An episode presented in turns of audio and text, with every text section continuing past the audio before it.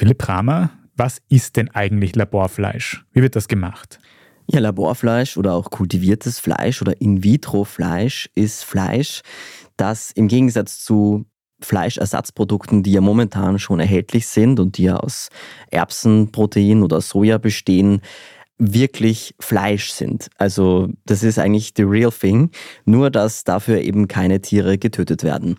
Das funktioniert so, dass man die biologischen Prozesse, die auch in einem Tier ablaufen, also Muskelwachstum, momentan eben im Labor nachbaut. Da werden einem lebendigen Tier Muskelzellen entnommen. Das stirbt dabei nicht. Das ist einfach eine Biopsie, auch nicht angenehm, aber eben keine Schlachtung. Mhm. Die werden dann in einer Nährlösung kultiviert, also zum Wachsen angeregt.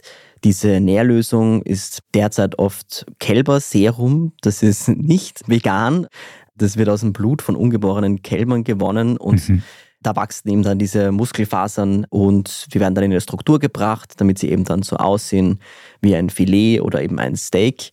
Und momentan wird auch daran gearbeitet, dieses Kälberserum, das halt einfach sehr viele wertvolle Inhaltsstoffe enthält, durch pflanzliche Nährlösungen zu ersetzen. Und im Endeffekt soll dann irgendwann mal ein Steak auf dem Teller liegen oder ein Burger Patty, der wirklich Fleisch ist, aber das eben nicht vom Tier kommt.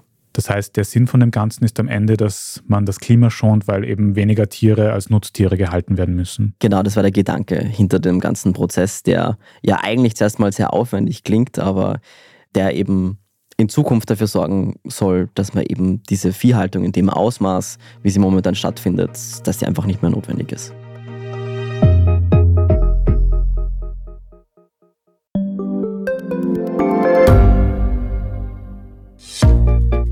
Was unternimmt Österreich eigentlich gegen den Klimawandel?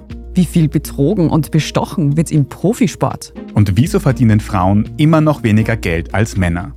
Ich bin Margit Ehrenhöfer. Ich bin Tobias Holub. Wir stellen die brennenden Fragen unserer Zeit. Und die Standardredaktion liefert Antworten. In Thema des Tages von Montag bis Freitag um 17 Uhr, überall, wo es Podcasts gibt.